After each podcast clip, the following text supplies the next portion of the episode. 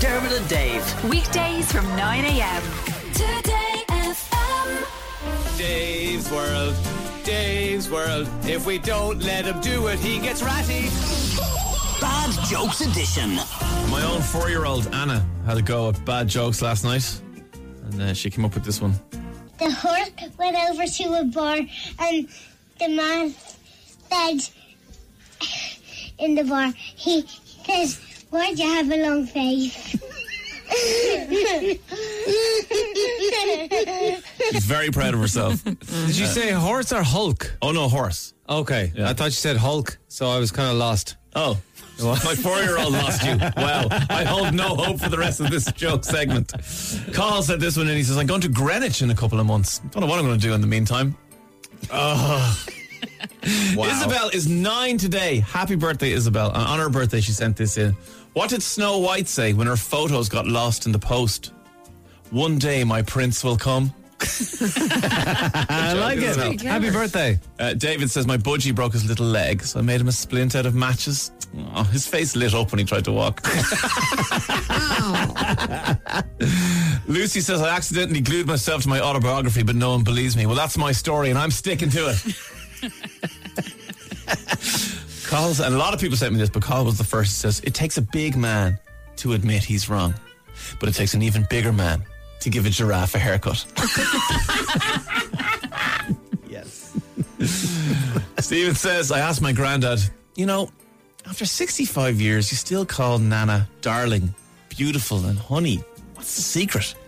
He said quietly, I forgot her name five years ago and I'm too scared to ask.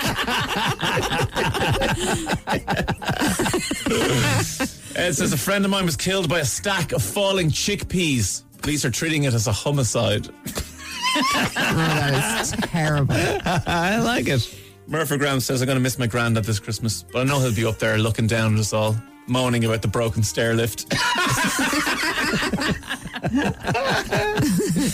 Alison sent this one. She says, Oh, so there's an Amazon River now. What's next? Lake Facebook? Mount PayPal? They're taking over. Tony has two jokes that are related, so I'm going to do both of them. He says, Does Sean Collar. oh, no. He says, Does Sean Connery like herbs? Only partially. and he also says, I have a featherless budgie I call James Bond because from a distance he looks like a shorn canary. No. Shorn canary. No.